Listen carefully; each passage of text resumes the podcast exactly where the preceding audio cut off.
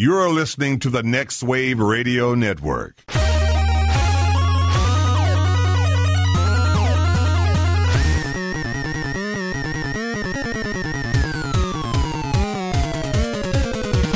I wish I would have recorded her watching it because every once in a while she just screams out like, "What the fuck is this? what is going on?" Yeah, for something that was like marketed towards children, wasn't it? Like I remember being mm-hmm. about Yeah, the it's a age. kids movie. Yeah, well, it purports to be, and it's but- about it's about electroshock therapy. Like the first twenty minutes is a horror movie. It is mm-hmm. filmed like a horror movie. And then they're like, now we're in Oz, and it's like this happy ragtime music. And then they're like, don't step in the sand or you'll turn to sand and die. oh no, here come the Wheelers. Oh no, here's this woman who takes off her head. And then it's like, like the Scott Joplin backing music, all Yes. this horrible stuff. And we're like, it just adds to the creepiness. Yeah, it was Like it was Five Nights something. at Freddy's. Yeah, Oh it was God. it was really just Well, I I, I was worried we, we like because the whole idea is like let's get movies that are so like they're supposed to be kid movies but they're and I'm like did we like blow our wad like it's too early with this one? This you can no way to top that. Up. Yeah, exactly. w- when Fairuza Balk is your uh, heroine, right? Like she's the lead Yeah. star. You're already starting at like sub zero territory. Mhm. and she's like a 12 year old adorable little girl in this movie. This is like the most adorable Fairuza Balk ever was. That's true. Yeah. Right. And it's it's like sh- when you say Fairuza Balk is the most adorable thing in your movie, like that's setting the bar so It's a high. bar, like- yeah. it's a, it's a low bar. It's a high bar for like that's the most adorable thing. Right. Yes. Mhm. yeah. The, the girl who would go on to uh, play a witch and a white Yes. supremacist. Uh, That. Oh yeah, she From was in American that. History forgot X. Yeah. right? Yes, yes. I just remember it being Adam Sandler's girlfriend and her being like, "Do you want me to kill this guy?" Like she's holding up a sign in a window. Right? Wait, what? She he's taking it's in the Water Boy. Oh. and he's Oh, like yes. taking a test and she's like do you want me to kill she's like his homicidal girlfriend I forgot she was in that too. yeah Wow. What a, what a fucked up career. And it all started, see, had she not taken the lead role in Return to Oz, we would mm-hmm. never have the Fairuza Balk we know today. so do we have them to thank for that, or do we have them to blame for that? Her her therapist has them to thank I think. hey man i dig there her, you i dig her Yeah. career it's a cool it's a cool trajectory but there's definitely a it's it's interesting to watch trauma at the source like you're like oh i just watched years of therapy be born in this. Kind of voyeuristic when you put it that way. yeah yeah, yeah. Mm-hmm. And those are the kinds of things you're going to hear on uh, Ryan Jenkins' podcast. Uh, what is it called? The Disney Princess Diaries? tara and ryan's princess diaries Tara and Ryan's Princess Ryan's Diaries that he Princess co-hosts with his wife, and uh, yeah, every week you guys delve into another Disney property. It's not always movies. Sometimes you get into uh, like the cartoons, right? Uh, that's the plan. Right now, it's only ever been the movies Ah. and the live action stuff, but we want to do the Disney afternoon stuff. We're trying to. Ah. We're actually planning on doing one where it's all the video games because my wife loves the Aladdin video game, the Lion King video game, all all those Super Nintendo games. Nice. Yeah, save that for a future uh, crossover episode with uh, this podcast. Absolutely. And this podcast is the 16 Bit Gladiators right here on the Next Wave Radio Network. Uh, I'm your co host, as always, Joel, and I am joined once again by my right hand man, Jay Gunn. How are you? Good, good. How are you? And I've already kind of pre announced him and pre plugged his podcast, but uh, we'll talk more about that. Uh, prolific podcaster in his own right, Ryan Jenkins. Hello, Ryan. Quantity over quality, I believe. Yes, I've done a few podcasts, but uh, hello everyone. If uh, you were a, uh subscriber to this, but also our uh, now defunct movie podcast, The Editing Bay, you'll uh, probably recognize Ryan from uh, such memorable episodes as X Men: The Last Stand. Um, what are some of the other ones you were on? You've been on a few. Uh, I think I so I suggested Ernest Scared Stupid, which made me very happy you guys did that one. Mm-hmm. And I returned to accept to humbly accept my award for the best recast in which I did X-Men Last Stand uh, but only using 90s sitcom which was actors. fucking perfect, uh, and also tied in nicely with your other podcast, uh, Yes. the, the Craniacs. Is it the Craniacs or just Craniacs? I always forget. It's just it's just Craniacs, but either way is fine. Um, yeah, that's a uh, Frasier watch along podcast that I do with my friend Laurel from college, um, Yeah. where we sometimes talk about Frasier, but mostly talk about whatever's going on in our lives. So, oh, you also did a Christmas episode podcast, didn't you? Where we're talking about That Christmas movies. on for that. Laurel Oh, my bad. All right, I'll cut that part out. But that's fine. No, that's fine. Cut it out, Jeff. you guys are so uh, ins- inseparable. Uh, but yeah, no, I love uh, your your your I say new podcast, but you've been doing it for what over a year now. I feel like.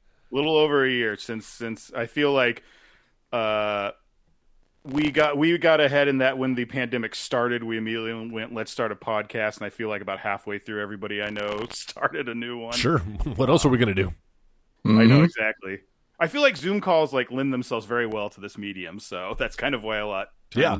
Uh, Yeah, it really from does. Yeah, I'm Yeah. I'm happy to uh, never see you again in person. Oh, we can just do this uh, remotely for the rest of our lives. I don't need human contact. I got my wife there. Have you guys found that like we when we started the whole thing, we we were like, oh my god, we're never gonna get to see people again. Let's do Zoom happy hours, and then the ones we did were with people I hadn't seen in years. Yes. Mhm. So it was like it wasn't like the people who were close to me. It was all like, oh man, I can't believe how much this pandemic is going to change things. I'm like, I haven't seen you in two years in person, so sure. Yeah. So where can uh, people subscribe to and find said podcasts, Ryan? Oh, so again, it's either Craniacs uh, if you like Frasier, or Tara and Ryan's Princess Diaries if you like Disney stuff.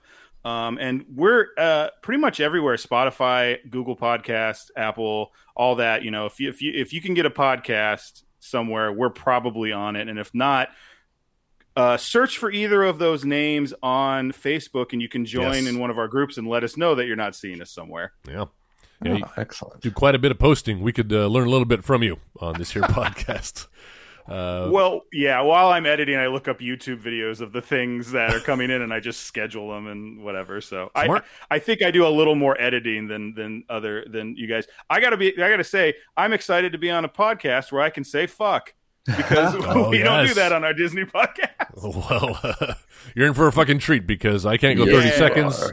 Without dropping an F bomb on this here podcast, which I'm not sure if I've said the name of. It's the 16 bit gladiators. Uh, as long as we're plugging where to find us, you can find us uh, on our website, 16bitgladiators.com. We have links to our social networks, uh, our Facebook page, as always, and of course uh, on Twitter. If you want to follow us on Twitter, engage with us there. You can uh, follow us at 16 bit gladiators.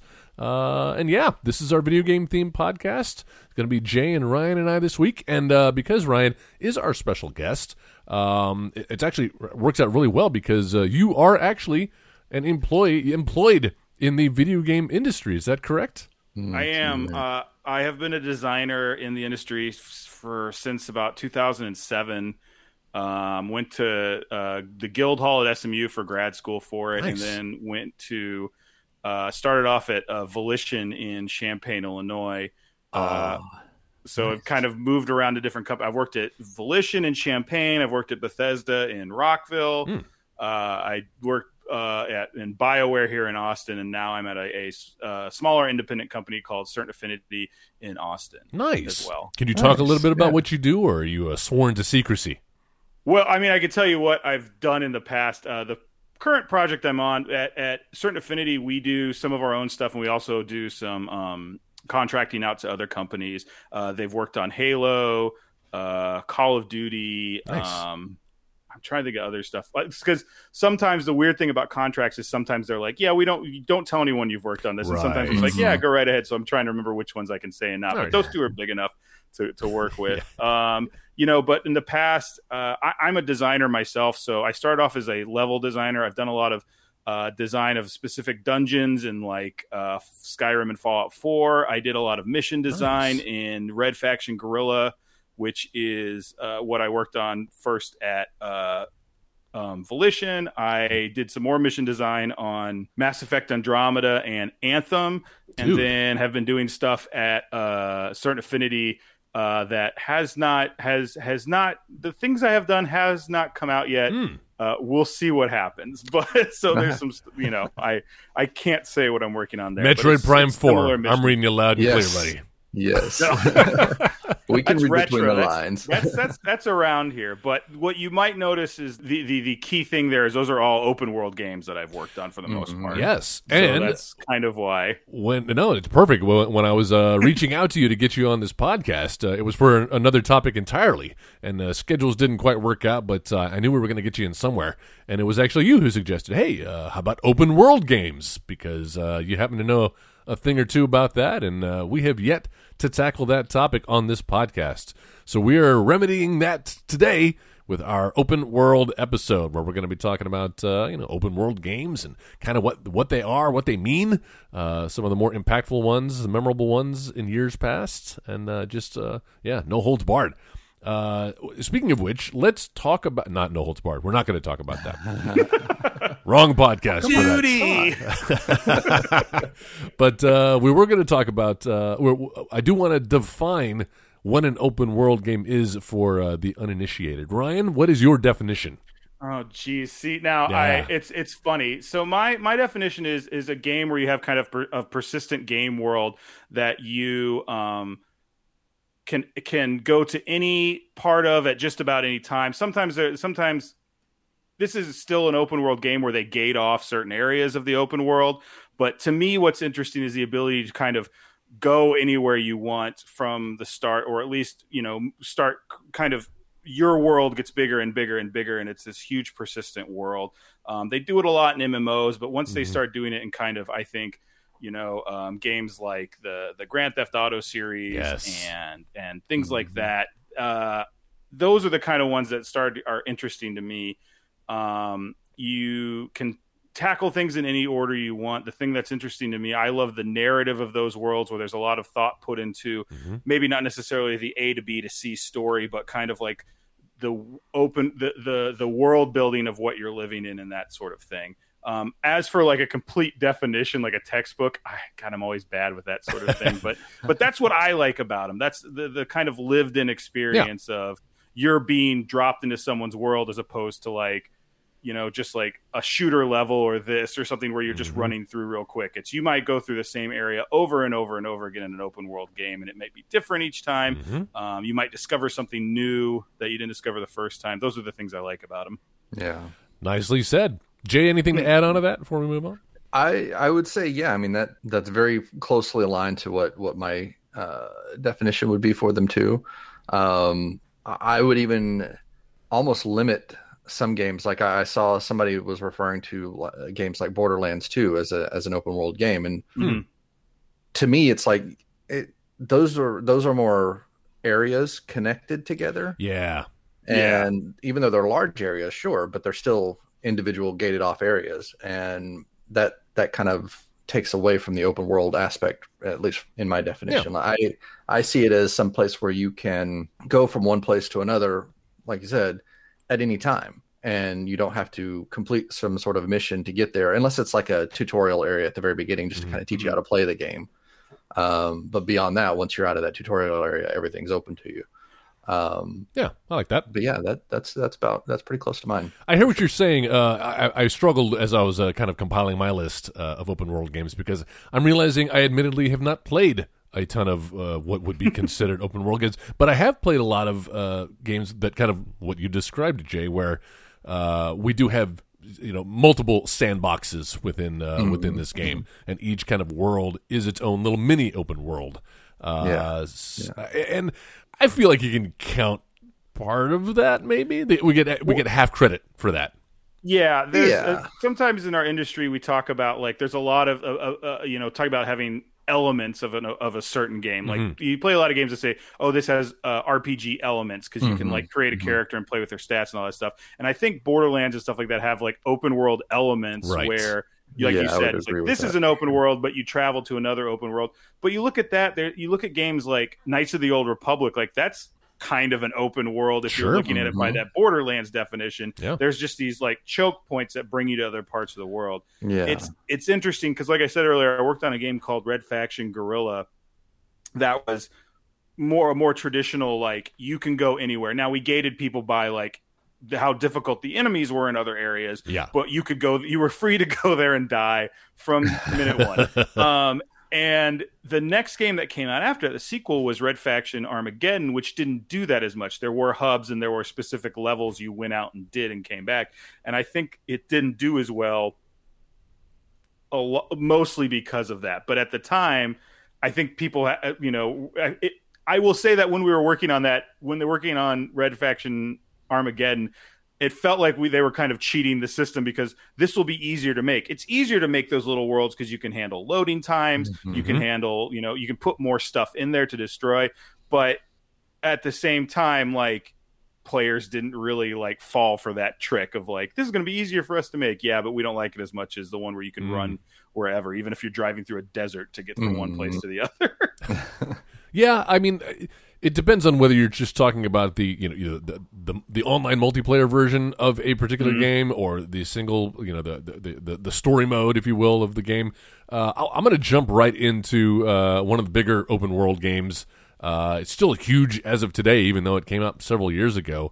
Uh, GTA 5, Grand Theft Auto 5, mm. w- one of my favorites. Uh, love that game yes, it is open world, right? Because you can yeah, absolutely do whatever you want. You don't have to follow the storyline. Yet there is a definitive storyline that the mm-hmm. game kind of wants you to play. Like there is a, there's a beginning, middle, and end to that mm-hmm. story. It's not just infinite uh, world. So I, I don't want to say that there's a correct way to play the game, and then there's the open world aspect, but they're kind of uh, intertwined uh, and and, and yeah. that's that's how I like my games. I, I want yeah. there to be some sort of linear linearity to it.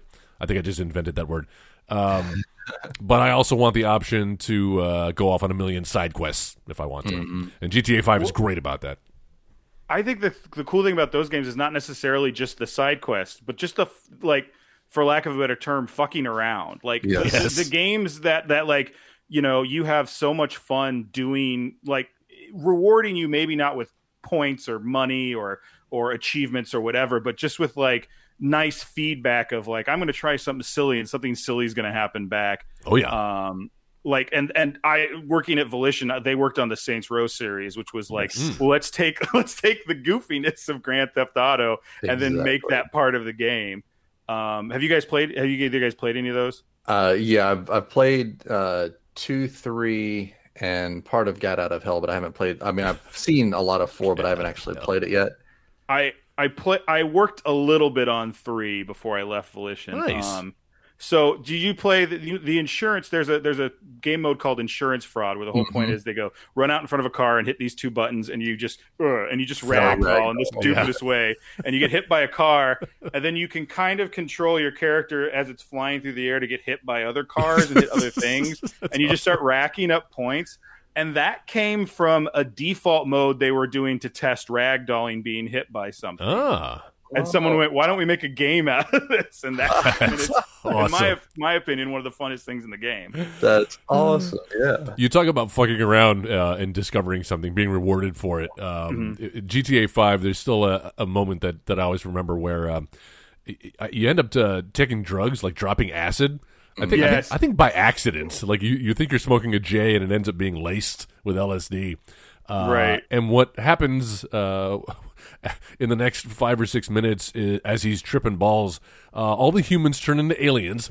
You're now yes, I, in yeah. like this free for all. You're fighting. It's the the audio is uh, really trippy too, and it's kind of um, doing some kind of uh, blurred motion effects to kind of give you that drugged out feel.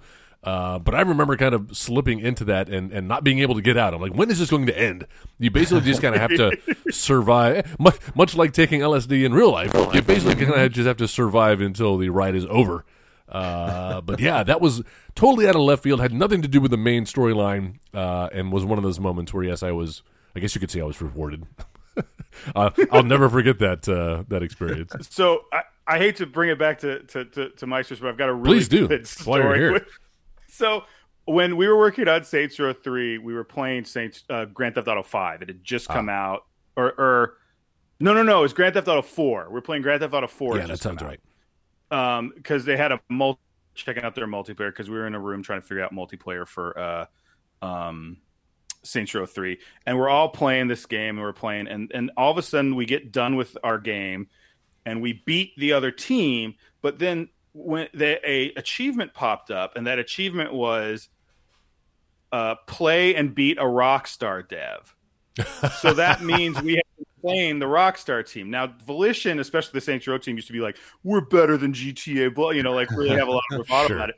So as soon as we learned we were we were um, playing Rockstar guys, it like went to like the the the, the um, leaderboard. Uh-huh and you could talk to each other. And we'd just been all in a room together, so we didn't have our headphones on. Nice. We all dive for our headphones and start screaming like "Volition rules, Rockstar sucks!" being like the most like little kids about it. That's and you just awesome. see like they all go bloop bloop bloop bloop bloop, and they all just like leave. This Disappear.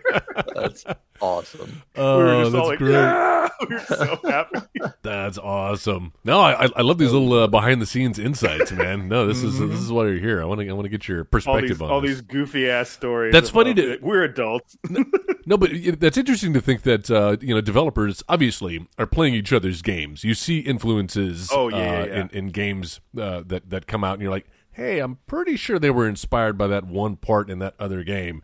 Um, Mm-hmm. And it, it, it's the same thing with film or, or music or any uh, you know Mm-hmm. art. Uh, people feed off of each other. You get ideas. Um, and I, I think what our collective idea of what an open source game or uh, an open world game is today um, Mm-hmm. is is all kind of been fed by you know we're all part of the Borg. it's interesting because speaking of other of open world games, the Shadows of of Middle Earth games, Oh, yeah. just dropped that thing where they they have a they had a patent uh, go through Yes. on their Nemesis system, which is going to be very interesting. It's something that I think a lot of people in my industry looked at as like, well, what you know, what as far as ideas go, what can and can't be copywritten and patented, and this, that, and the other, because we do honestly play all all play everybody else's games, and we we speak in like code when Of we talk like this is going to feel like this and this is going to use this system from that but we're going to spin it with this you know enough to make it our own and Mhm. blah blah blah and it's been something we've always done and the fact that wb games went and patented something now it's like how is everybody else going to do this like what qualifies for a patent What what specifically are kinda they weird. are they trying to patent? Do we know? so it's the nemesis system so this is one i was going to talk about because i really like these games um, but have, have you guys either of you guys played shadow of war or shadow of mordor The the first one I played, yeah, the Shadow Yeah. uh, War- Mordor, I think it is.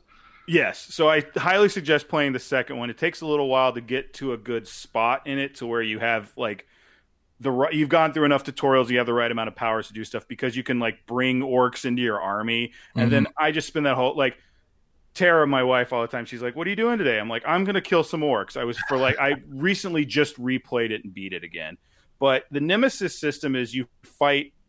There's like regular grunt orcs, but then there's guys who like they're bosses and they're on a scale, and you beat people in the army, and then they you get them into your army, and they go infiltrate the other guy's army, and it's all this behind the scenes thing, and it's all you know uh, programmatically driven where like even like you know it's it's a certain type of work it's it's it's they have like they're like so and so the uh bone smasher. And then they've got like Mhm. this armor that's got all these skulls on them and stuff.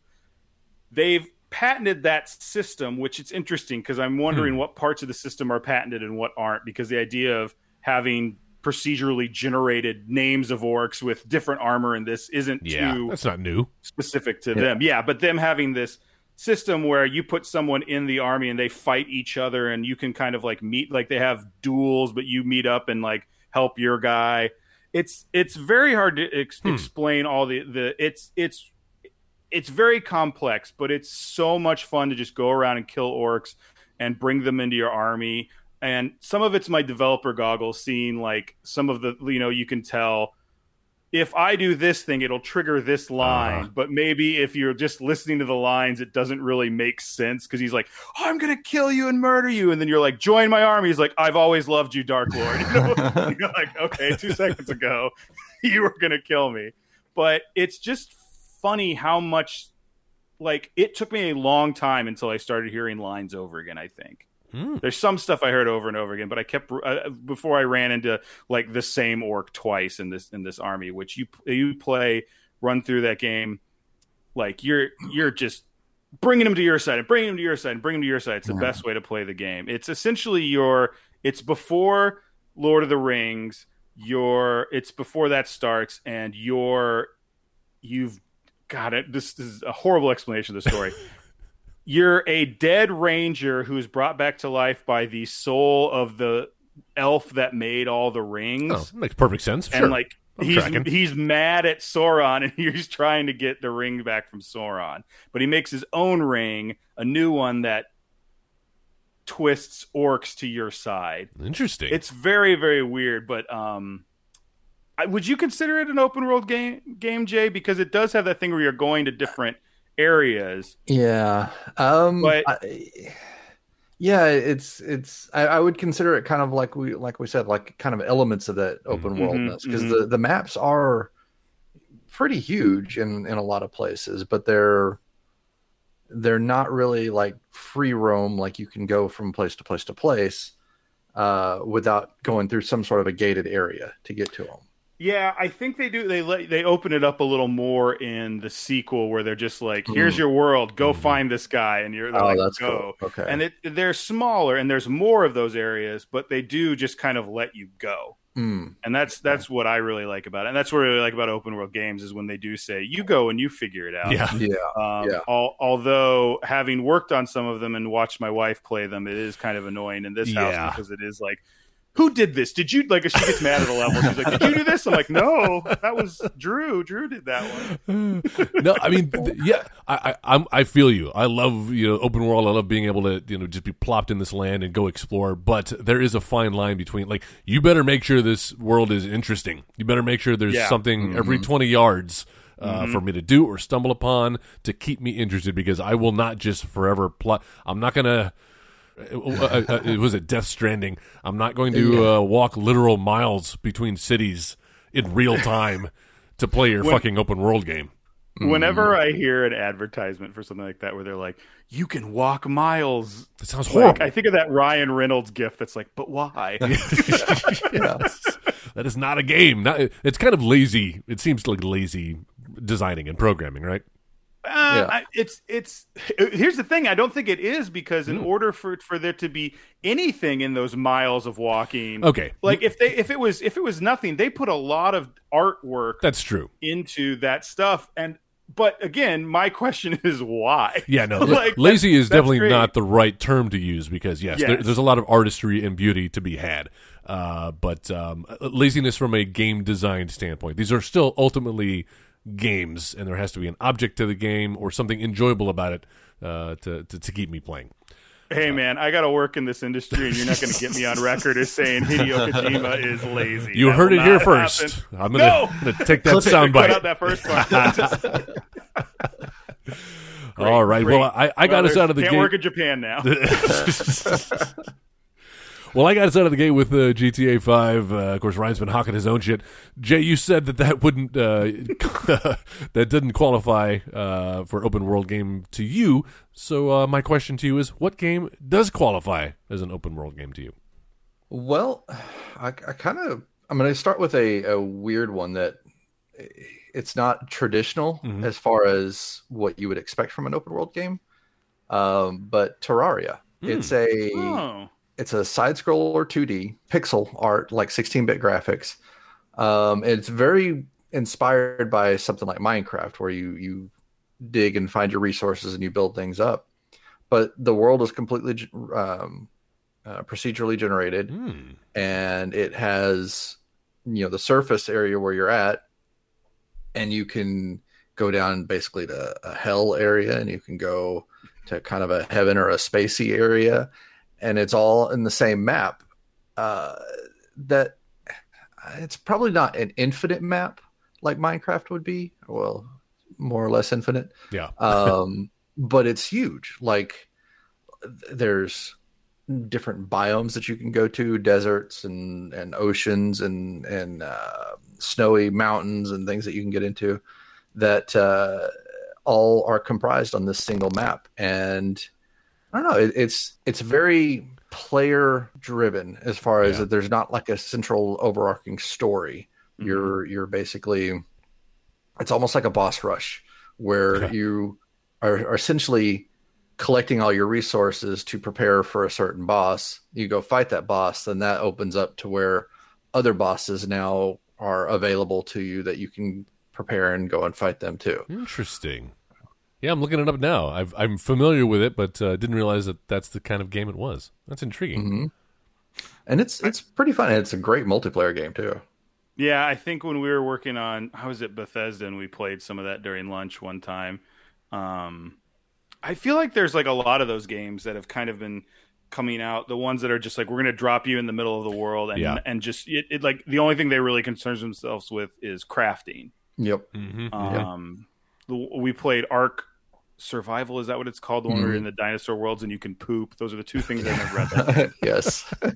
um because someone recently like you can turn up like the you can get you know get under the hood and play with things and certain knobs and one of them was how often your character poops and one turned it down to zero so it's just that's all it is it's just like a toot noise and then like a turd is behind you and, and someone put it up on twitter and was like this is art games are art or something like that i was like amazing um the but the Uh. other one I played recently is Valheim. Have you played that one? Oh, Yes. Oh, I've you been- were I've you were talking to the Valheim master like every for the last four weeks. We when we've got to that "What are you playing?" section of the podcast, Jay's just been constant with uh, Valheim. But uh, I guess it's it's it's sucked you in, huh? It has. It has. Yeah. Um, I, I love the the the the kind of Norse mythology Mhm. behind it, and just it's to me like I get I get kind of pissed off at the games like like you you talked about like Ark, um, and there was another one Rust uh, that was that Oh, came yeah, out yeah. before that, um, because it seems like their their resources are so constricted to where you're constantly either starving or dehydrated Mm.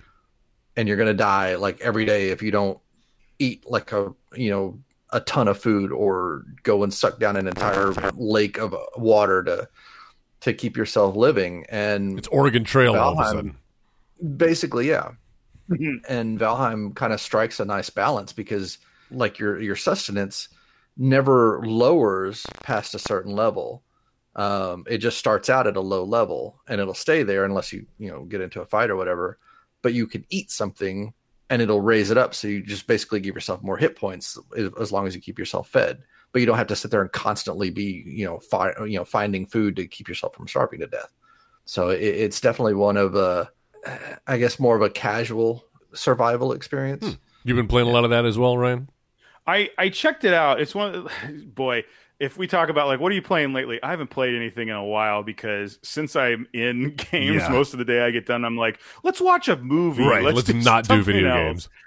games. Mm, but I did for a little while. It was kind of my lunch game for a bit when I was uh, having a, a little more free time at lunch, um, and I I liked it. I liked the Norse. It was one of those ones where I kind of played a little bit of it and went, I, I know what this is about, Right. and I and I walked away. And it's interesting because I normally like story better. I also got the Long Dark, which kind of does Yep. that, but has this more of a story to it. And I did not like that nearly as much as Valheim. I think Valheim did a good job of they have that crow that comes in and goes, "Hey, you need to go get Mhm. wood," like, and he like walks you through everything.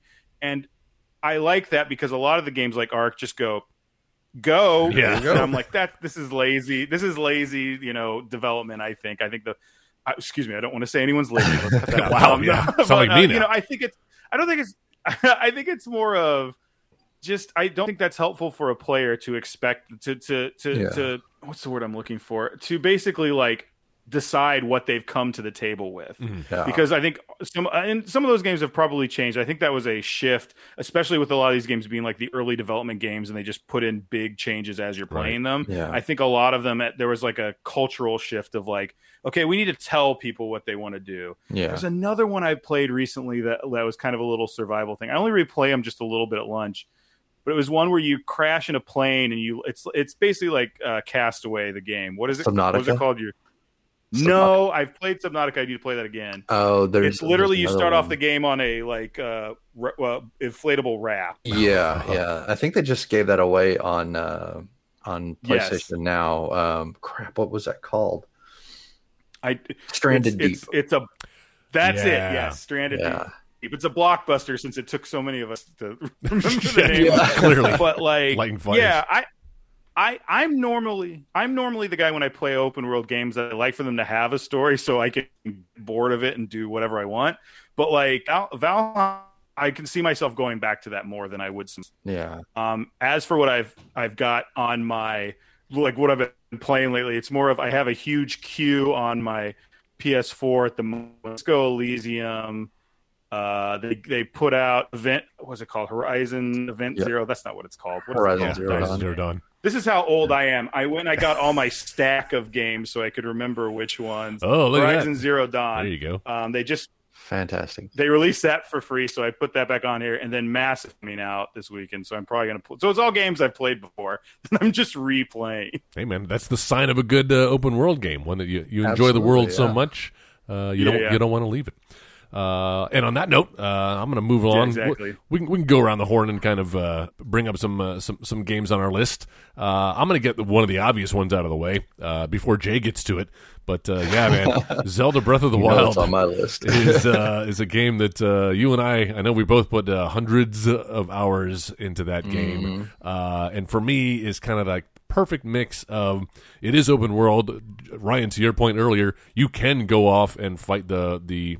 The, the final boss immediately if you want to you probably will lose uh, although i did just see a youtube video of somebody doing that uh, a few weeks back so it can be done uh, but mostly it's just That's cool. I didn't know you could do that. yeah, absolutely. Uh, you kind of have to cheat it a little bit, and you have to know. Uh, uh, well, that was that was a speed run, so he was definitely cheating to to get it as fast as possible. But it, it could be done um, legitimately. Like Yeah. he, you know, he, he was clipping through walls to to like get into into shrines earlier, rather than talking to the old man to activate the Right. tower to get into the shrines. He would just kind of clip into them. Um, and I think he clipped in through uh, some of the castle so that he wouldn't have to deal with uh, some of the enemies that you fight in the castle that you would have to normally go through their rooms Right. and fight them. He just clipped underneath the castle and went basically right to the right to the boss room, essentially. but even getting out of the Great Plateau, like you're not supposed to be able to leave until you've got the hang glider, and I think there's a kind of Right, a, a right. cheat where you can climb down the wall, um, even though you don't have it's actually stamina. Yeah,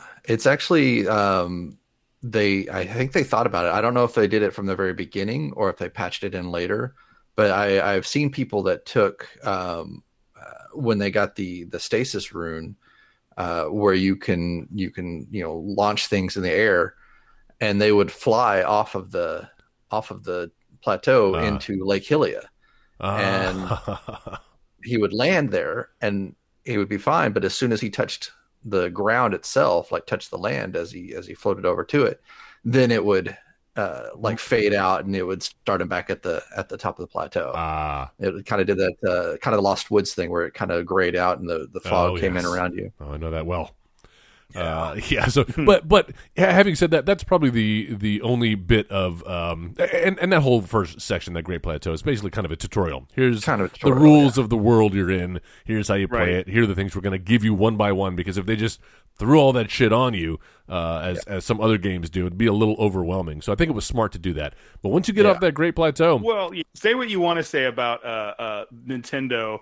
Like they do the same game or whatever, and they just released it. Like they are very good at. Like they're the masters and have been since the beginning of. You know, here's here's one little piece of something. You know, so having you have that little area and and giving you each little piece time by mm-hmm. time before they let you go into open world. Like I remember when we heard Link was going to be an open world game, I, I thought I was like, how's Nintendo going to handle the not letting a player player learn before they go because that's a huge struggle in in the in designing those games and Mhm. i think Yep. they did uh, such a great job i played this game by proxy um, i started playing it my wife playing it at the same time and what i've learned since um, you know having a switch and a ps4 is that if she's playing the ps4 i get to play the switch if she's playing the switch i get to play the ps4 and so i played a little bit of it there was one mechanic in it that's frustrating i'll get to in a sec but mostly I watched her play the whole game, and I think she beat it. Um, but it was very just interesting coming in. She'd be like, "Do you just want to watch me play?" I'm like, "Yes, I want to see how you do this. I want to see how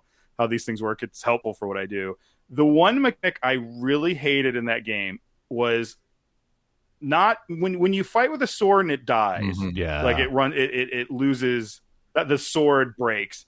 I'm cool with that. I like the idea of a finite resource. That's a cool thing to do. The one thing I hated was it didn't automatically shove another sword in your hand. yes yes, you have to. So I had so many one. times where I'm playing someone, and then I'm like, oh, and then it would stop combat, not ju- like let's stop everything while I go figure out a new a new sword. If you just then threw another one in my hand, I could maybe beat the guy and then move on to the next thing. yeah I kind of get the reasoning behind that because uh, you you need to be able to choose which one is going to autofill. Like if it just I and and resource management is is kind of very important in that game, and I don't want the game putting one of my best weapons uh, in or, or worse weapons Right. in my hand. Uh, yeah, I don't I don't know what the balance is, but I hear you. Yeah, maybe just putting like the worst thing in your hand. Or Yeah, it's just so mad because then if you need the, a, a better thing, you can you can pause it. Like for me, it's you're making the player pause and do something. I mean, I guess could you fight with your bare hands, No. or were you just like No. screaming? Yeah, Yeah, you were just going like ah, weren't you? Yeah, Yeah. yeah. I it found was- that very fun to ride. frustrating. I need, yeah, I need to go back and, and give it another shot. Um, but like I said, I felt like I got, you know, what I wanted to get out of that game just by watching her Mhm. play it. And I like the stuff. There was like, I did play something where it was like, I went to a random place in the middle of the night and like pulled up a roof, giant like thing came up, Oh yeah. Like like a bone monster. This is me Mhm. describing something I don't completely understand. I know you were like using the actual correct terms, Jay, of like the force spear, and I'm just like some bone monster when I pulled up. I'm like your grandfather playing a game, like. Um, but uh, I I that's another thing I really love about open world games when there's stuff where it's like on midnight if you do this, Yes. if you if you you know see this. There was on Skyrim near the end we figured out if you equipped a invisible helmet to someone, they would have no head.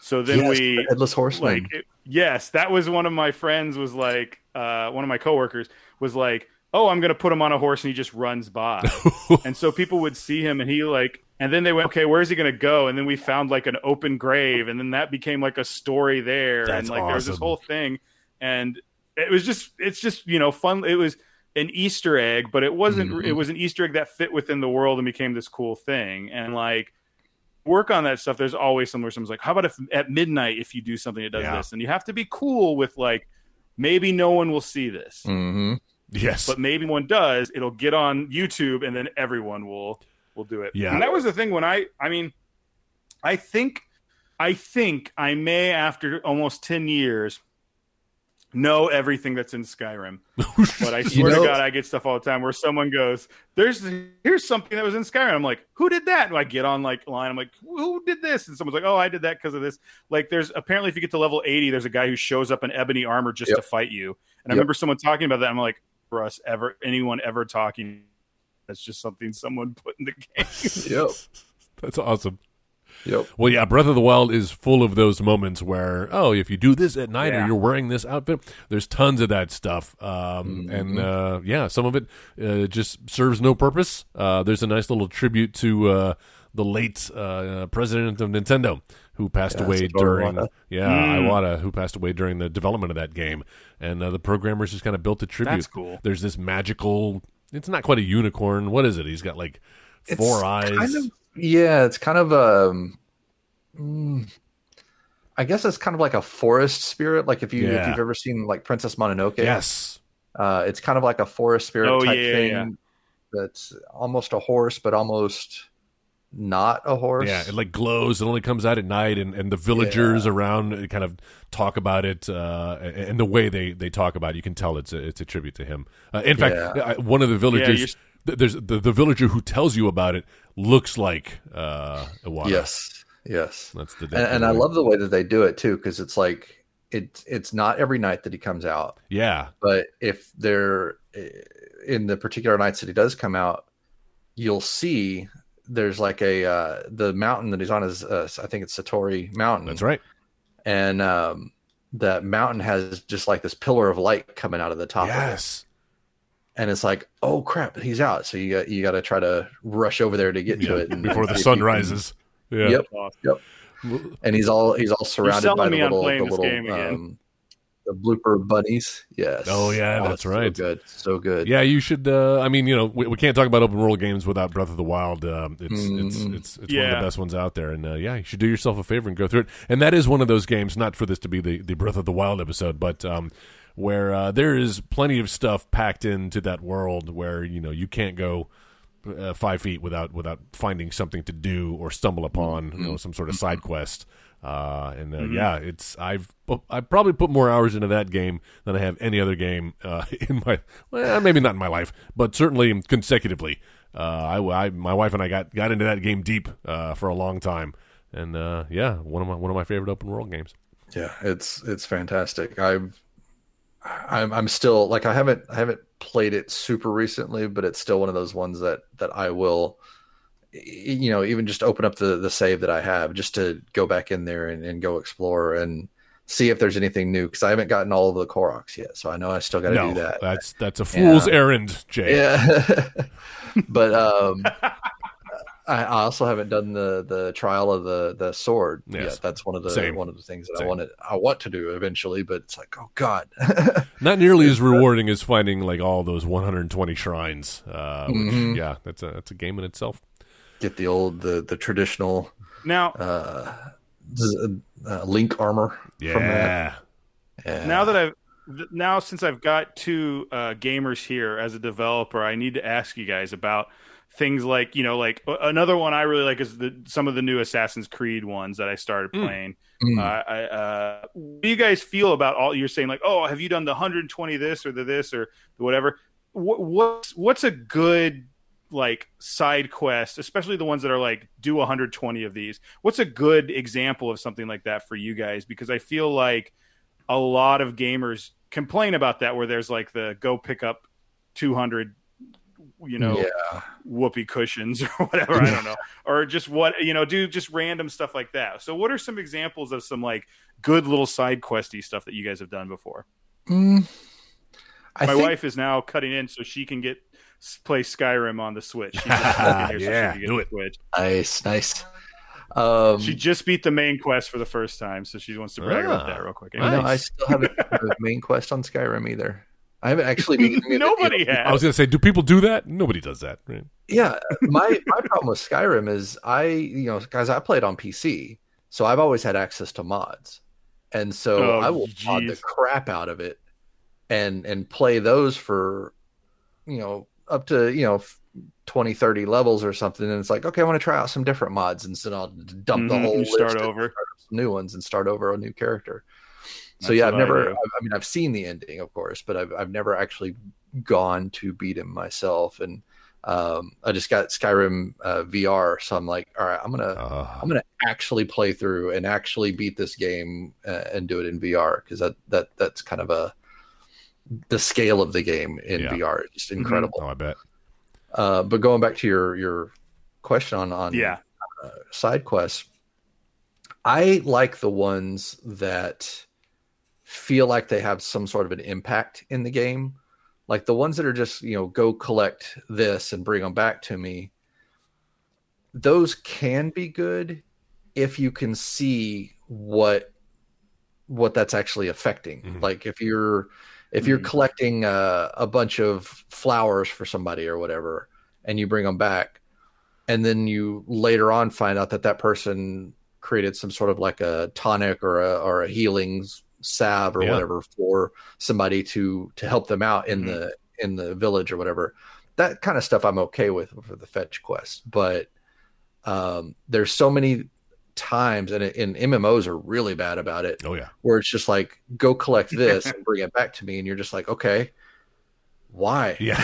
yeah. So, what's the end game? yeah yeah D- d- not not again not to uh, for this to be Breath of the Wild, but uh, speaking of Breath of the Wild, uh, the one that comes to mind for me, uh, Ryan, is um, Tarrey Town. There's a side quest where you basically build a, a small little town. Uh, Yeah. And it starts off with uh, you've got a couple of guys who are working on your house, and if you bring them some wood and some money, uh, they'll start building on uh, additions to your house. And then it extends to, well, we're building this other town. Go collect, and it's always like the boring part of it is chopping down all this wood and bringing it back to these guys. Um, but the clever part of it is. Uh, they do a, a cool thing with the, with the, the naming scheme where it's like the only people who can live in this new town, their last name has to end with S O N. Uh, Yeah. and so as you're going around the the open world, when you come across Oh, somebody interesting. whose whose la- whose name ends in S O N, Carlson or whatever, um, you're like, hey, I, I I know what I can do with this person, and you kind of have to recruit them to build this town. Uh, and so it's one of those things where you kind of know what you're you're you're doing, but you're being rewarded along the way. They don't make you wait until the town is built. Every time you go back to the town and you've brought another Yeah. person to live there, another shop has opened up. The music has changed. Uh, like there's always these little things where you feel like um, it's it's a never ending quest, even though it does have a, a, a finite ending. Uh, Yeah. But yeah, that's that's one that really jumped out for me. Yeah, that's one of my I- favorite I- things about that is the, how the music changes Yeah. with that. Each each new person you add, it it lends their because it, it it's each one of the races, the you know the Gerudo and the Mhm. the Zora and the the Rito and the um I always Gorons. There you go. Yeah. and uh, each of their cities has its I own just little. shake my head no matter what he said. the floopies Sure. and the Clark Yeah. Flops and the Zerpaps. You're like the Wookiees and the Gremlins and the Mogwai. It's whatever. like sure. but yeah, so they're you know each of their cities has its own theme song, and when you start Tarrey Town, it's got like a very subdued Mm. uh, sound to it. And, and as you start recruiting people to it, it adds a little bit of their theme song in with that, uh, in with that sound. So it all becomes this whole Yeah. uh, like symphony of, of a song at the end of it. Yeah, it's fantastic. There. Now, now that is the last that can be said about Breath of the Wild.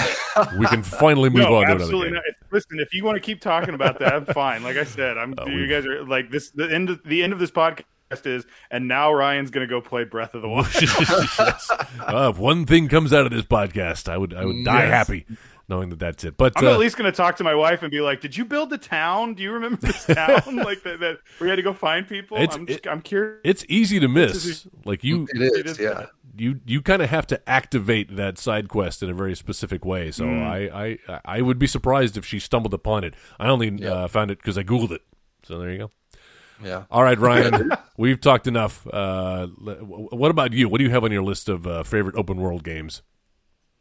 Oh man, like I said, I've got a stack here because Yeah. I'm I'm into physical media. Um, but this is one that I haven't played. This is probably one of my favorite ones. Ooh. That's I think very underrated. It's called The. Saboteur, and it was by a company called EA. Called EA. You guys know what EA is. Sorry, it's by a studio called Pandemic. Ah, yes. I'm like, have you guys heard of EA? The most like patronizing question on a them. video game podcast. Good lord. Um, Not familiar. but so the Saboteur, uh, Pandemic did. They did. I think they did one of the Battlefronts, like the old Battlefronts. Mm. I think they did those. They did the. Merc series, which was another really good open world games that I like. Like Mercs Two was a really good open world game. Um, the Saboteur is a game that takes place in 1940s uh, Nazi occupied France, and Mhm. you're an Irish demolitionist who is working with the French underground, and you basically you can go.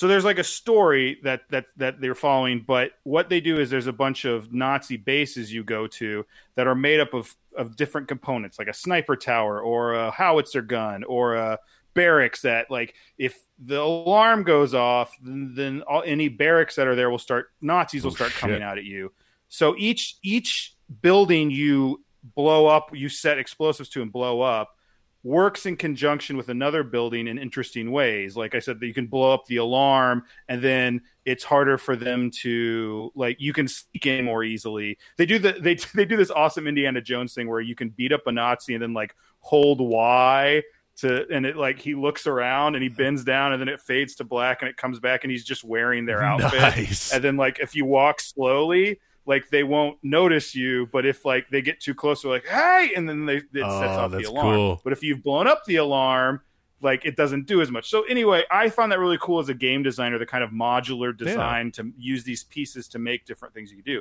but the Mhm. really cool thing about it is it's a black and white game but as you Oh. destroy nazi bases it brings color back to that Oh. area Oh, of the cool. map.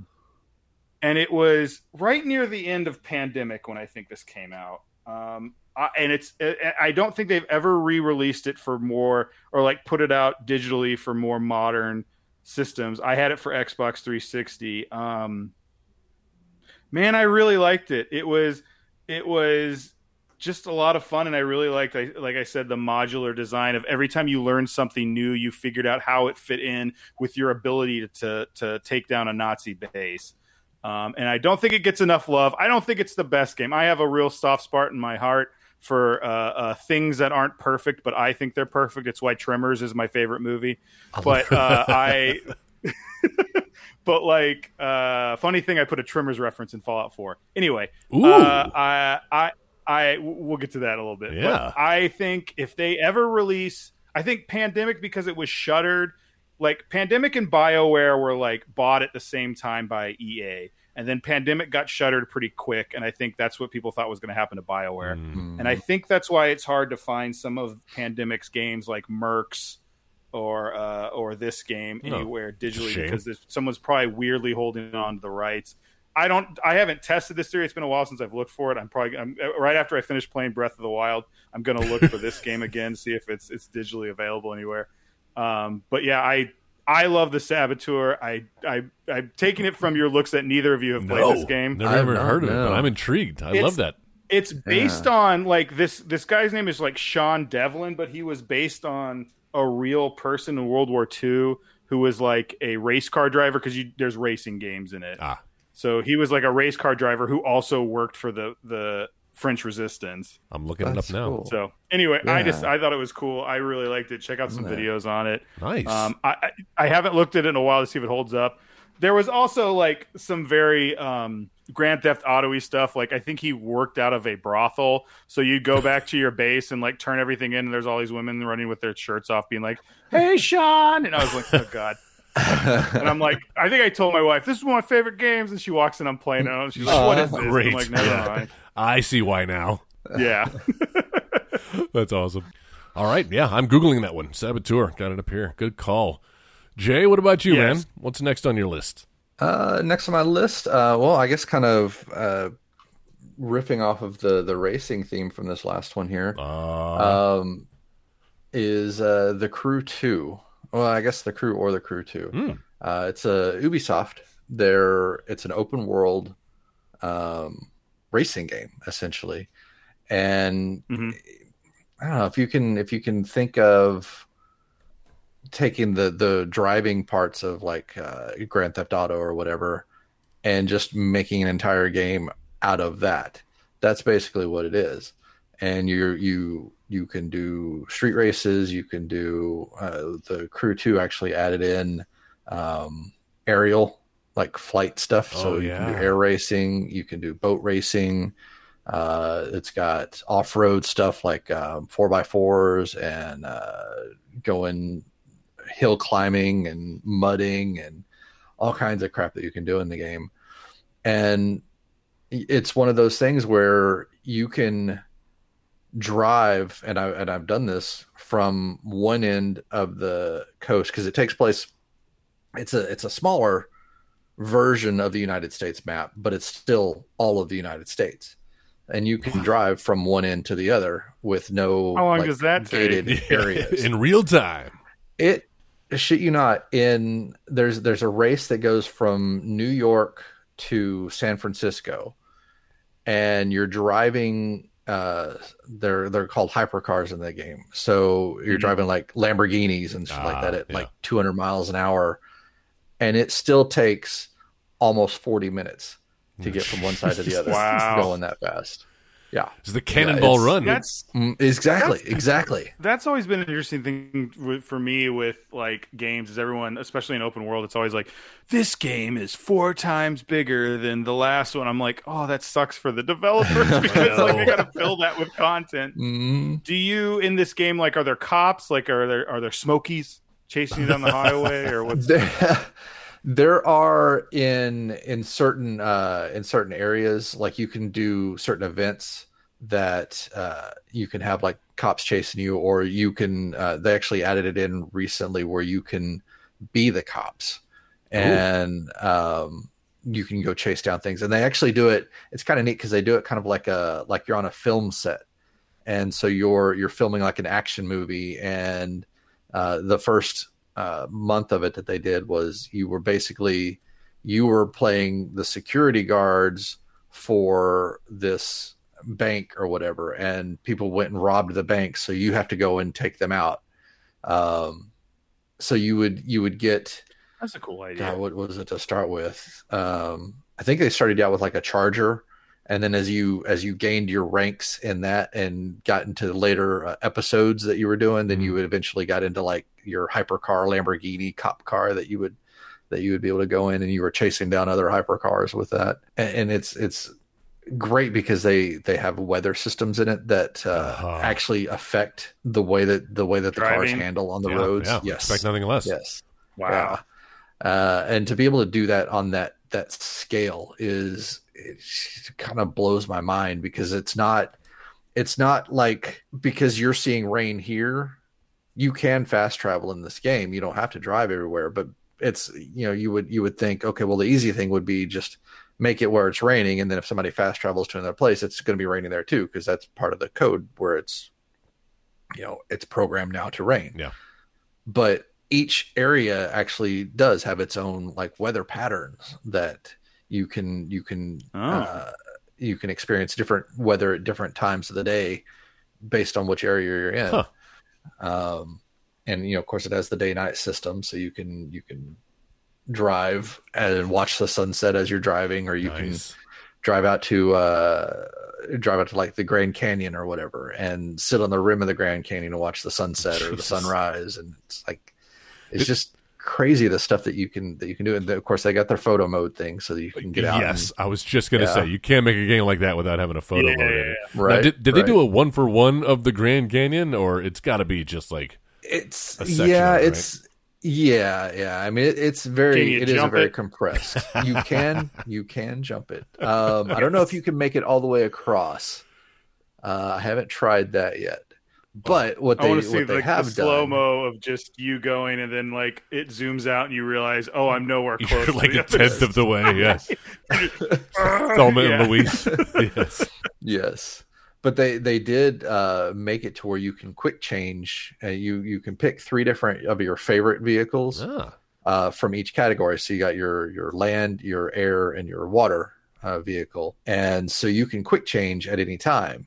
So you can jump like something like that, and then quick change to your plane and continue flying on that's awesome. without ever having to land and, and do Oh, all that. that's or awesome. you can yeah, it's like being a or you can be transformer.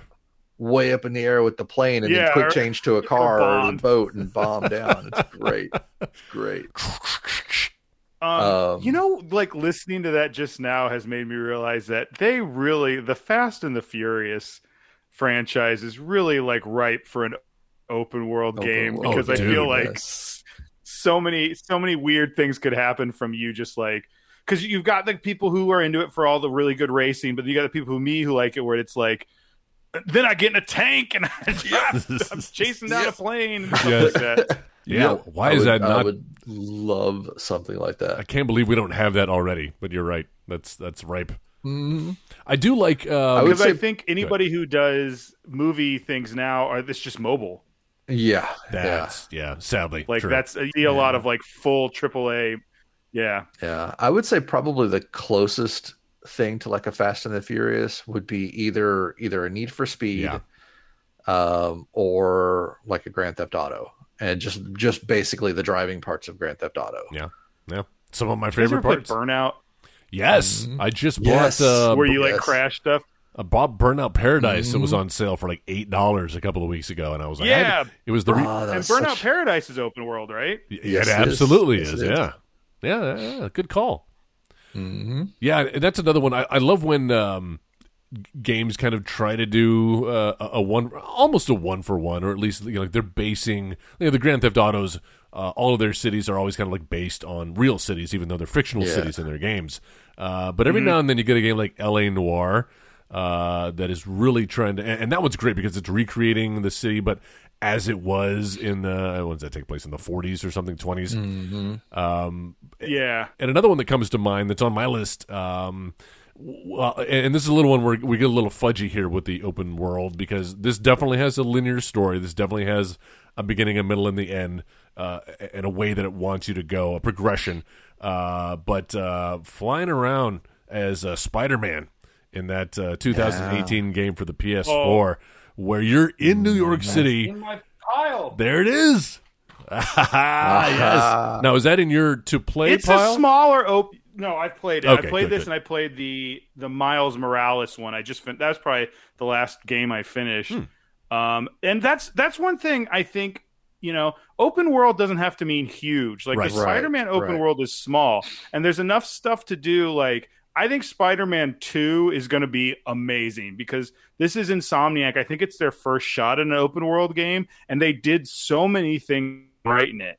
Um, I'm totally taking your time, Joe. I'm sorry, but I just got to talk about my favorite thing in the whole thing was when you're webbing and their their audio designers made it so as soon as you start webbing the songs like da da da da da and it gets Yes. like super heroic and then when you land and start walking it like goes away and you just hear like beep beep hey Spider Man like I was I was just so into that. That was my favorite part. I would try and be like, "Here I go! I'm going to the other side of the city. It's so exciting!" Now I'm just walking Spider-Man. Hey, and you can like high five. Yes, people. that's fun. great. I love that game so much. yeah, it's good, and and it's the first one that's really kind of captured that feeling of, of what you always wanted to do as Spider Man, right? Right, you swing around the city, and that's fucking New York City, man. I, I don't know that it's a one for one, uh, but they did a pretty damn close job of, uh, of Yeah. hitting the highlights. Um, you know, there's probably some some alleyways that are that are missing here and there. Yeah, I was playing. Uh, I think it was the no, it wasn't Miles Morales. It was the the First one.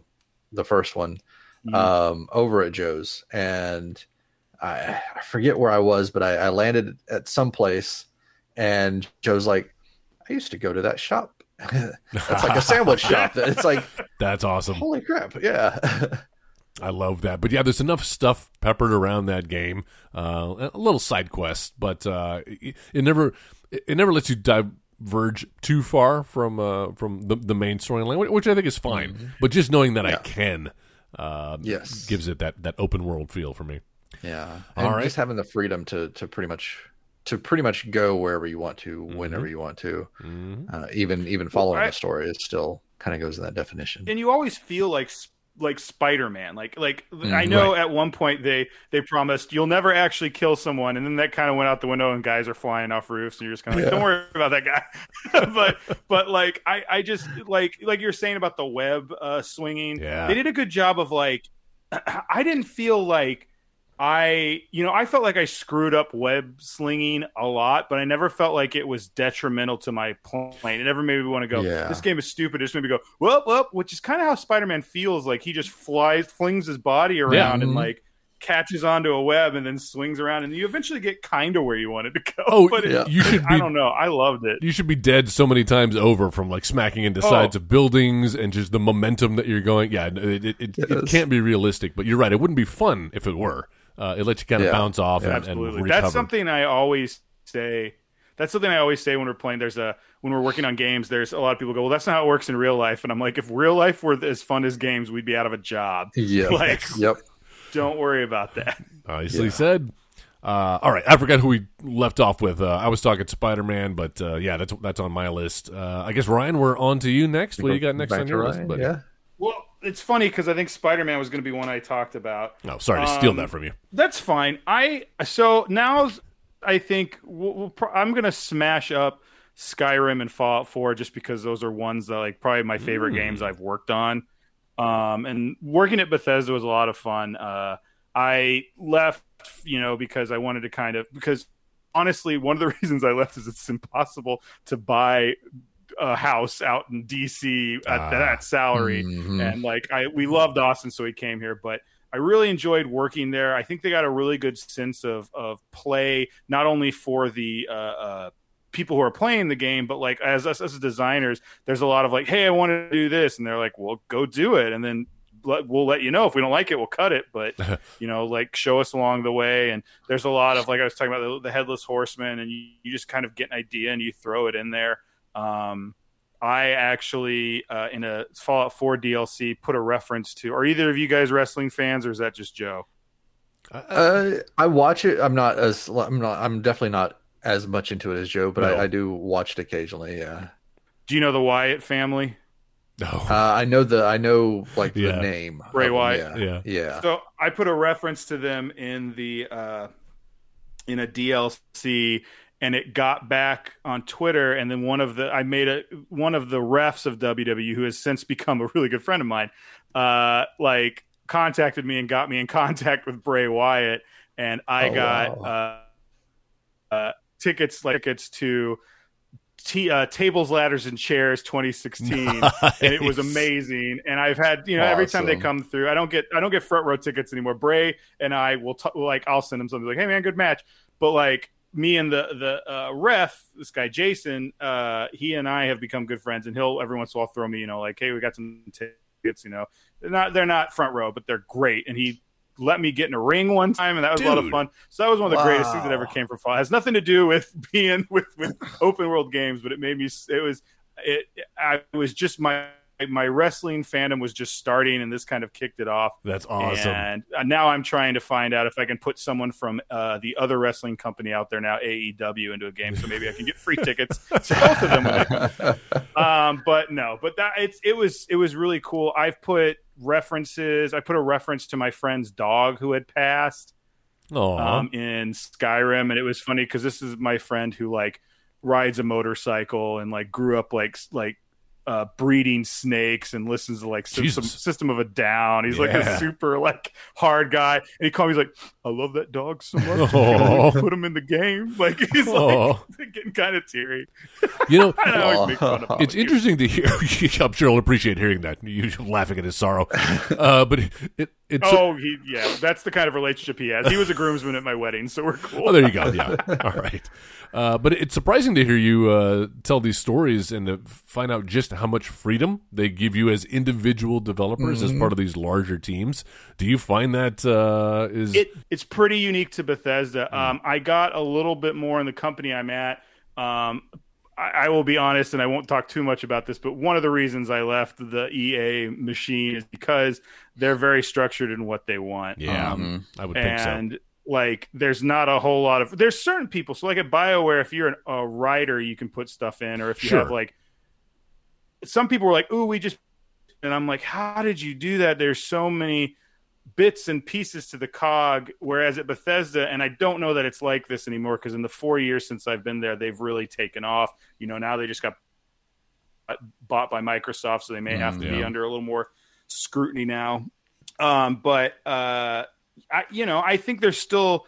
I think giving developers that sort of freedom is what it, it shines through in the games. I mean, Yeah. it's funny. I didn't work on Fallout 76. I played some of it, and every once in a while I'd run into something like, mm, and I text a friend. I'm like, Steve did this, didn't, didn't he? He's like, yeah, and I'm like, yeah, it has Steve's fingerprints all over it. Like I know, you know what people have done That's awesome. which is funny because I actually found out I was an NPC. I was a, an entry in a prison log in Fallout 76. It was like Oh, it was like prisoners, and one of them was like Ryan Jenkins. That's uh, awesome.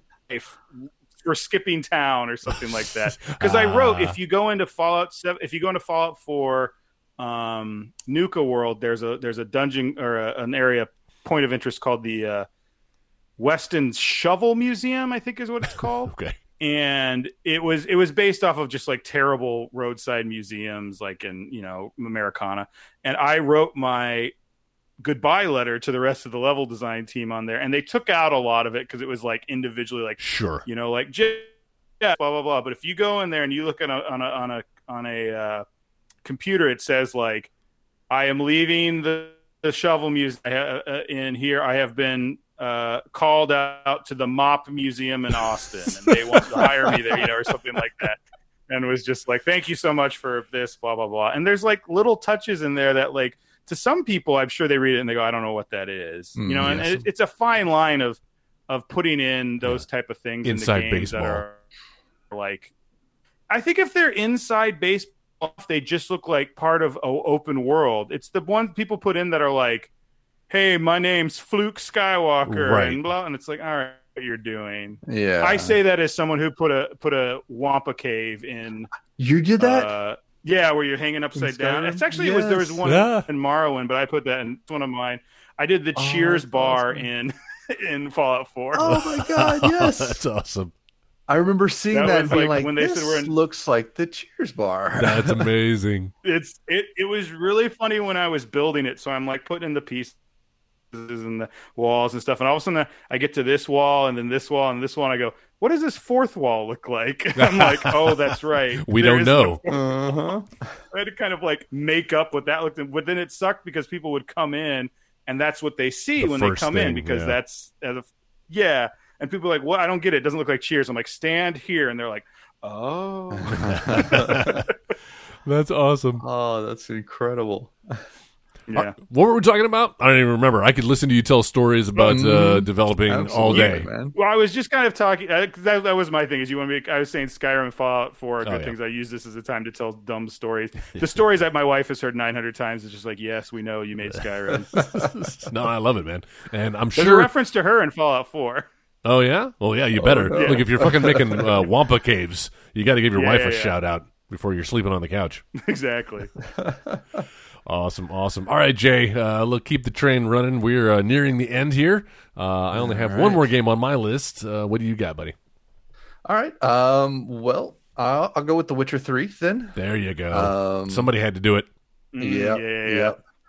So I I started with the Witcher series like real late. Like I, I think Witcher Three was coming out, and it was still like a year or two out out. And so I was like, you know what, I'm I really want to get this game. I'm really excited for it, but I've never played the other one, so I'm gonna go ahead and go back and, and play the play the first one. And oh my god, the first one, it's janky as all hell Oh yeah. but it really sucked me in as far as the as far as the story Hmm. and the lore of the world and everything. It really sucked me in.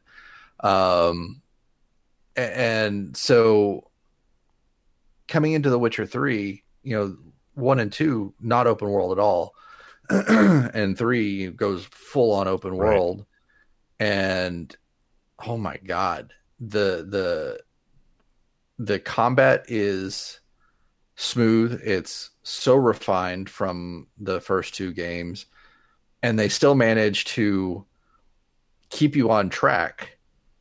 You know, when you when you need to go in and do the story bits Mhm. of it, but you can still get out and do all the other stuff. You know, whenever you want to. Um, there's there's these little. Um, it's on one of the islands that that, that you get into, uh, uh, Skellige Island. There's this cave, and there are these trolls in the cave, and they're actually voiced by a couple of YouTubers um, that do a lot of like gaming commentary and stuff. Oh no. And I love it. remember getting to this cave and hearing those voices and going, "That sounds like Jesse and Dodger." And I go and find out that they actually did the voices Wow. for it. They literally fed the trolls. The they developers fed of the that game. trolls. Yep, yep. Um, but yeah, so just the the the sheer size of the game, and it doesn't, at least to me, it doesn't ever feel like anything is just there to be there. Yeah. Like even the side quests are just masterfully written. Mhm, They mhm. they all have weight to them. Uh, they feel like the decisions that you make in them are important. You know, it, it's just it's incredible, incredible to me.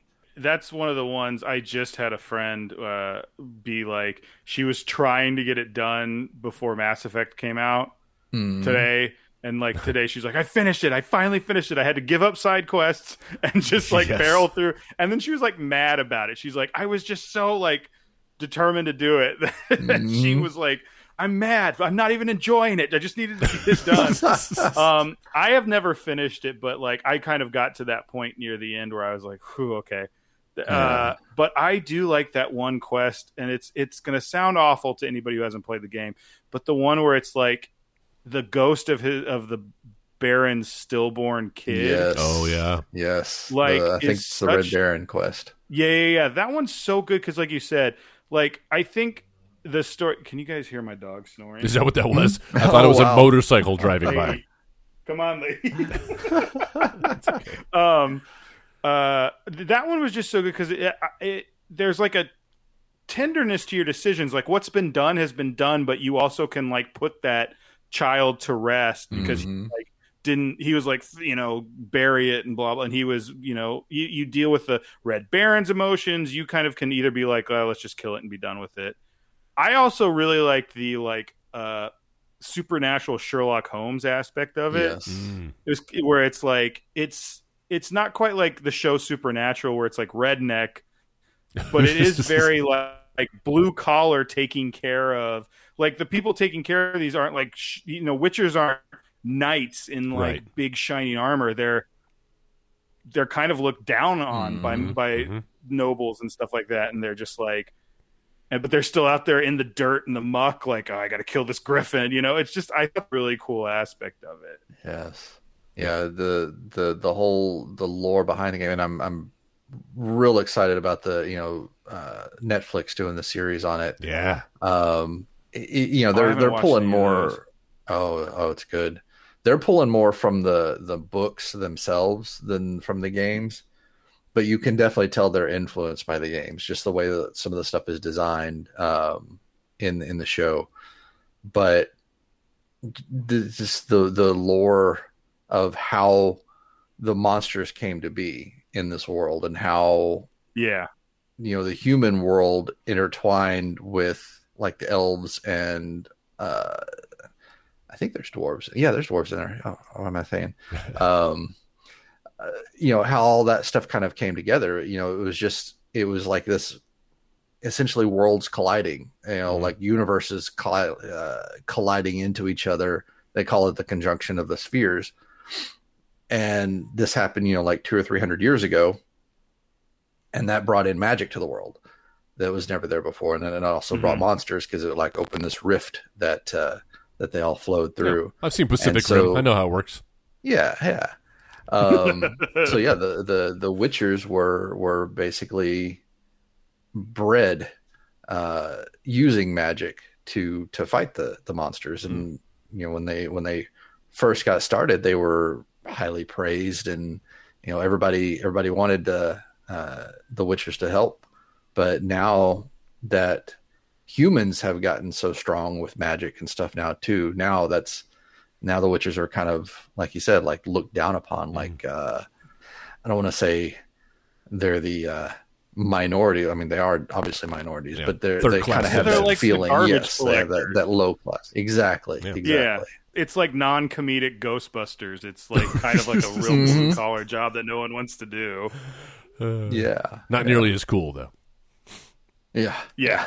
I, I and and and this kind of like lore, like how much like I I- I think some of that is so, you know, I don't know the lore and I can't name all the specific characters and stuff from The Witcher, but like you get that feeling that does such a good job of like letting that stuff kind of rise to the surface where I go, Mhm. oh yeah, these guys are kind of looked down upon and the aristocracy doesn't like it. these guys are at war. Like I don't I, I'm there are certain things that my brain I remember every single name of everything like Star Wars stuff I can always remember. Mhm. But like this this one doesn't really stick to me, but at the same time like the story and the mood and the the Mhm. general kind of lived in feeling of the world and the like fact that everyone's you know everyone's you know it's dirty and it's bloody and it's this and it's that it's you know those are the things that shine through through even if i'm not reading every code entry because Yeah. i'm not like i got I, when i worked at bioware i feel like i got made fun of for not ro- reading all the codex stuff like you'd say that around a writer and they'd be like what what did you say i'm like no nothing nothing never mind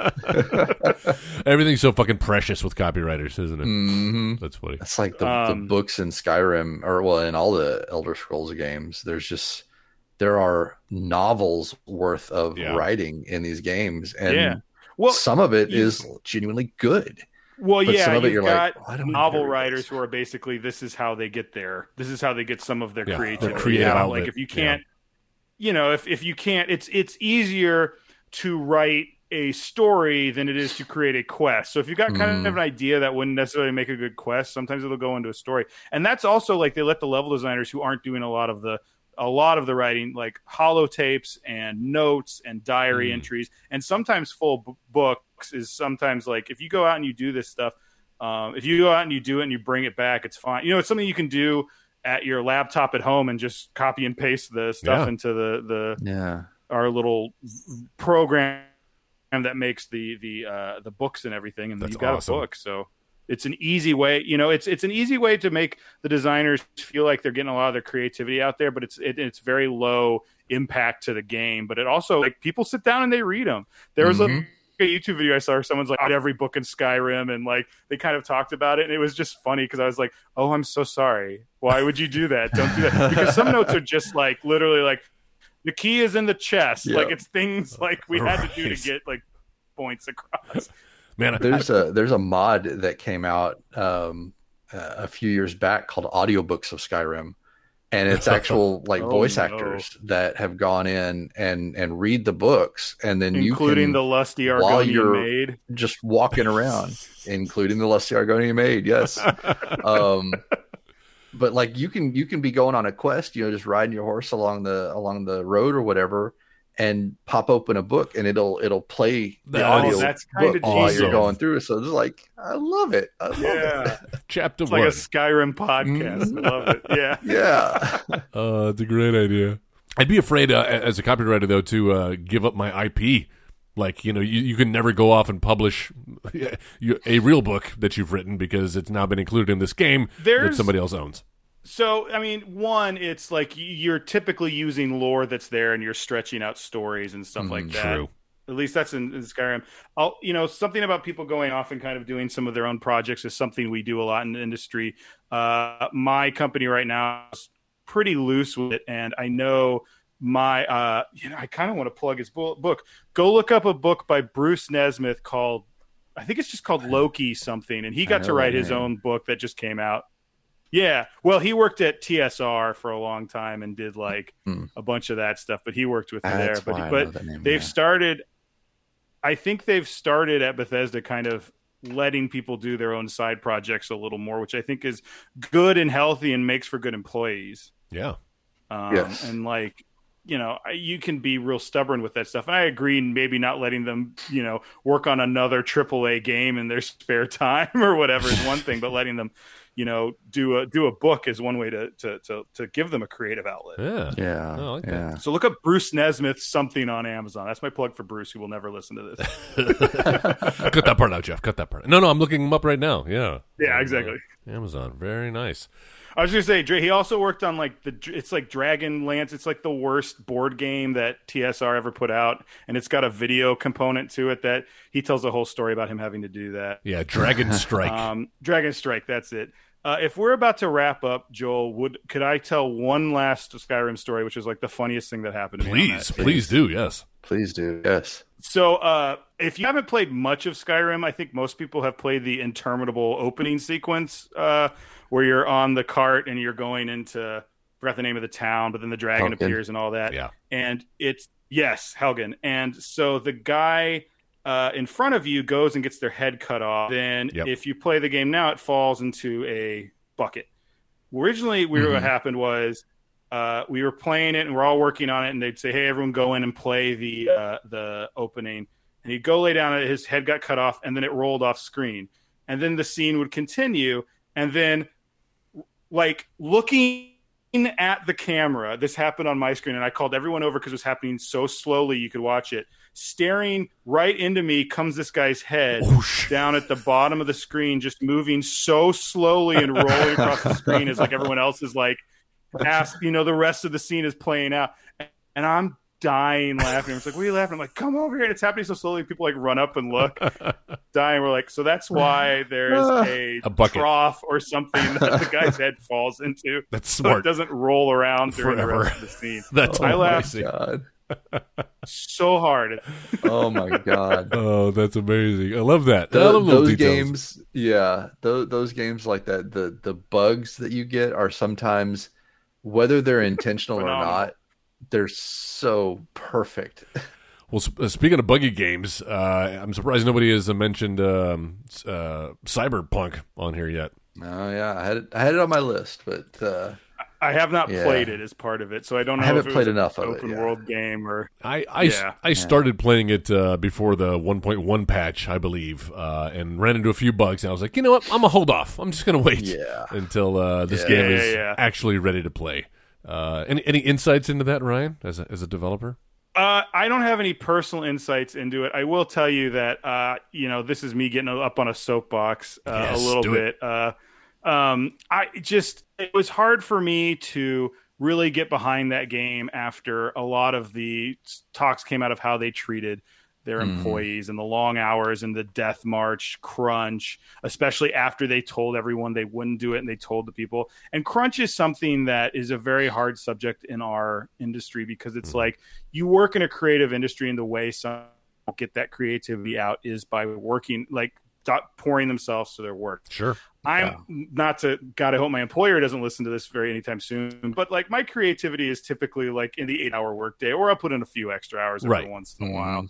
But like I'm also, you know, at this point I've been in it for like 13, 14 years, so I'm like, hey kid, calm down. Don't be don't be so excited. I sound like Han Solo to the Luke Skywalker showing up like, this is great. Um Yeah. so but I you know, just if you're a, a gamer be nicer to game developers because we go through a lot of crap. The the the CD Yes. Projekt Red people was it was it, it released pretty terribly, but a lot of that, you know, is based on schedules they were being put on and, and like unreasonable work. Is you know, Yeah. don't go online and and give someone give some le- some some middling level designer had nothing to do with whatever Of course bug not. you hated. I Yeah. mean, It's all the uh, the the higher like, ups. believe me.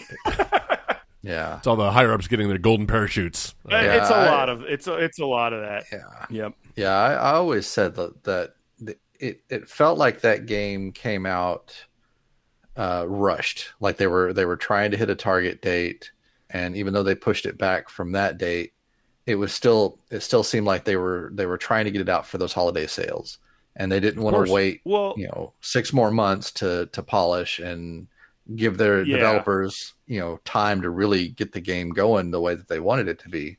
one of the problems with that was uh, they they pushed it back and it came out with the PS5 and the PS4 Mhm. and like Xbox One versions were not playing well and then they were like, well, there's there it's a next gen game.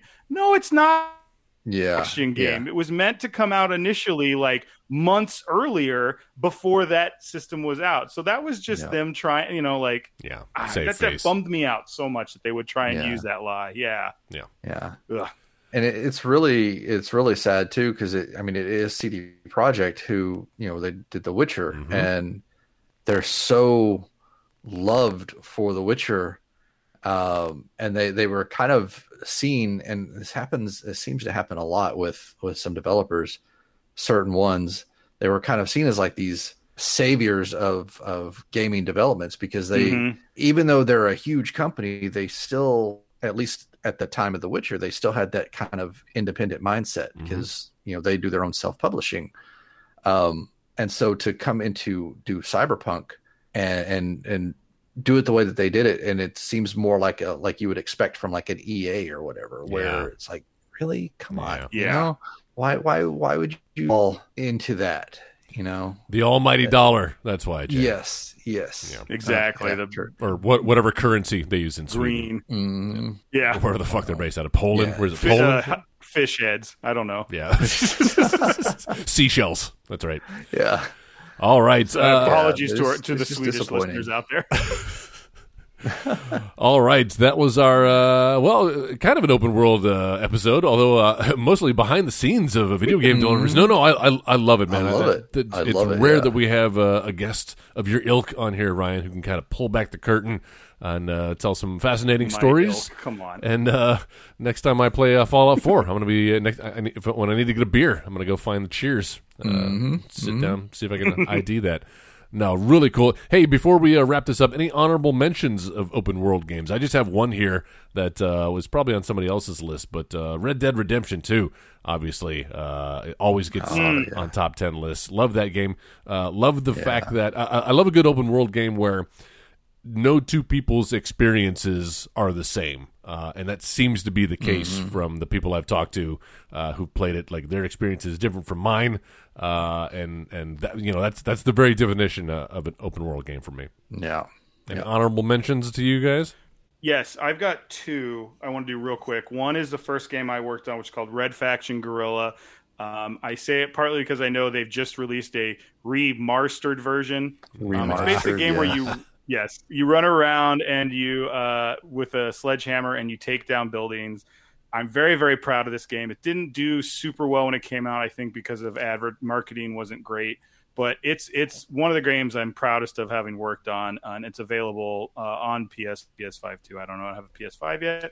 Um, and then another one that's kind of a smaller open world game. And it's one of those open worlds that has multiple maps, but in each map they just let you go out and do whatever you want. And it's State of Decay and State of Decay Two. Oh yeah, Oh yes. Um, they're little zombie games where you're like building mm. little bases and going out and doing stuff. And there's there's a story there and there's story missions, but mostly it's kind of procedurally generated like quests and, and activities. And I really like that game. I play it a lot, and I you know always I, I want to stress like for developers out there, like an open world game doesn't have to be huge. If you it's sure it, you know they don't have to be huge and i think they're they're fun sometimes when they're a little more focused so mm-hmm, mm-hmm. when i get to play ones like that i like to let people know so nice. they do well yeah i think the they're work there's rumors they're working on a third one yeah oh wow excellent love it yeah i was i was kind of done with like zombie games for a while and and joe mentioned that he was playing state of decay uh 2 specifically and found out that it was crossplay between PC and Xbox. Mm. So I was mm-hmm. like, yeah, all right, so. I'll give it I'll give it a shot. And man, it you're right. It's just having those little freedom to go and do anything kind of in that world but you know still having the base that you can build up and you can recruit new people to come to your base and they you can give them certain jobs so they can go out and collect materials and things like that and bring them back to you and i love it it's just a great little uh, almost like a little uh, a little uh, sim game. Yeah. To yeah, extent, yeah, yeah. Jay, any honorable mentions on your list? Um, yeah, going uh, going on another one that was that got a lot of hate, and we've talked about this one before, but uh, No Man's Sky. Oh yeah. Um, oh, that one, yeah. Uh, I played the know, boring version yeah, yeah. Uh, it got so much hate from from people, and like it got hate because they were they wanted to delay it and and take more time to to get it where they wanted to go. So people were sending them death threats for that, and then and they released it, and people were like, "This is not the game that you told us it was going to be," and they it's like. What do you want? You know, it, they either need to work on it and finish it, or they need to release it the way that it is. Um, but they they have they have stuck with the game and they have given it a lot of love and over the last you know five years or so that it's been out they've added so much to the game and they've they've made it uh, the game that they had promised it was going to be uh, from the very beginning uh, and and then some um, and they're they just added uh, something recently that was um, goes more into into the story. Like you had little little bits from the beginning where you would you would find like these little obelisks and things on the planets and you would get like you know you've learned the the Korvax word for whatever. Um, and the more of those you found eventually you would kind of start piecing together little bits of the of the lore and the story behind it but now they've actually um, Jay I'm just uh, impressed uh, you've remembered every more. alien name and monster know, right? name that you've said on here it's very impressive He's got a Wikipedia screen up. I have this, yeah, I have like this weird little sponge, eh, you know, in my head that that picks up on things like that and it just holds on to it like a right claw grip. um, that's awesome. No, yeah, that's yeah, good the, yeah, just just having that that freedom of the of not only being able to explore the planets but being able to get out in, in space. Uh, you know, I, I love flight games like that, mm-hmm. and this kind of incorporates a little bit of everything. You know, you, you got you got your first person shooter, you got your uh, exploration on land, you got your exploration in space, you've got crafting. Uh, if you want to do that, uh, you can build a base now. You can uh, go underwater and find shit under there. New life that's that they've added into that recently. Crazy. They've done a whole like uh, expansion on the oceans and things that you can find in these in these places. So yeah, it, it's it's come a long way. Wow in the in the five years. That sounds daunting to me, actually. it it is it is at first for sure. It is very daunting because there's just so much that you can do. But they they've um, that was another thing that they've that they've kind of fixed is they now have like this onboarding uh, where it kind of your suit kind of directs you saying okay, we need to go collect this ah. so that we can build this. Okay, now you can, you collect this so that you can now upgrade this thing to build this thing, and now you've you know you got your ship repaired, and now you can take off into you know into space and go to another planet. And so it kind of leads you along the way uh, to get you familiarized with it. Smart, smart. Yeah, add that one to the list. Mm-hmm the final frontier some people call it. Space. Mm-hmm. uh, all right well it's the ultimate open world uh, game so what better what better fitting way to, to wrap up this episode? Listeners uh, if there's an open world game that we did not talk about you're screaming at your podcast uh, go to our Facebook page, Sound Off, add it there. You can interact with us there, or on Twitter, tweet us at uh, what is it? At 16-bit gladiators. And if you can't remember that like uh, sometimes i can't uh, just go to 16bitgladiators.com you'll find everything there. We've got handy little links to subscribe to our podcast either via apple podcasts or spotify or google podcasts uh, all that and more on 16bitgladiators.com all right, Ryan Jenkins. Wow, uh, in the running for uh, best guest host of the year. I know we don't do that on this podcast, but it, we may have to bring back that award just so we can hand it out next year. Uh, thank you for, so much for carving out time, giving us your insight, a little peek behind the curtain. Uh, fascinating stuff, man, and uh, and talking about some open world games. Uh, yeah, yeah it, it's such a huge huge category of gaming nowadays that mm. it yeah, deserved thank you guys. its own episode. Yeah. Thank you guys for having me. Uh, I know. Oh, I man, hope this you. delay isn't getting too too bad, but I don't think it would be an open world game discussion if there wasn't one glaring glitch in the discussion. little little bugs here and there, yes. uh, so meta. You're so right. Well, thanks again for being on, and uh, we look forward to having you back uh, for a future Absolutely, episode where yes. we will talk about Disney video games. It will happen. Awesome. Uh, maybe we can get your get your wife uh, to be on that as well. I have a little. Uh, yeah, she is more of the expert than I am. She yeah? has pay, played way more of them than I have. All right, we'll do a crossover episode. Sounds good. And again, th- yeah, J Gun, thank you as always uh, for for bringing it. Thank you. Thank yeah. you. And love, uh, it. Thank, love it every time. Thank you, the listener, for listening to our lovely little podcast. Uh, and tune in next week where we're going to be. Uh, oh, we're going to be. We, we got so much feedback on our video game music episode that we did a couple of months back that uh, we, knew we couldn't cram all of the best video game tracks into one episode, uh, so we didn't even try. We knew at the time we were going to have to have a volume two, uh, and that's what we're going to have next week on our podcast, Video Game Music Volume Two, where it'll be uh, myself and Jay and a couple of special guests. We got Mark Zamora joining us again, and uh, special guest Luke Hawkins will be uh, in the studio, the proverbial studio, playing some of our favorite video game tracks uh, and sometimes remixes. So stay tuned uh, for that episode coming up next week. All right, uh, we will see you next week on another episode of the 16 Bit Gladiators. Bye, guys. Bye. That's it, man. Game over, man. It's game over. What the fuck are we going to do now? You've been listening to the Next Wave Radio Network. That's fucking gold.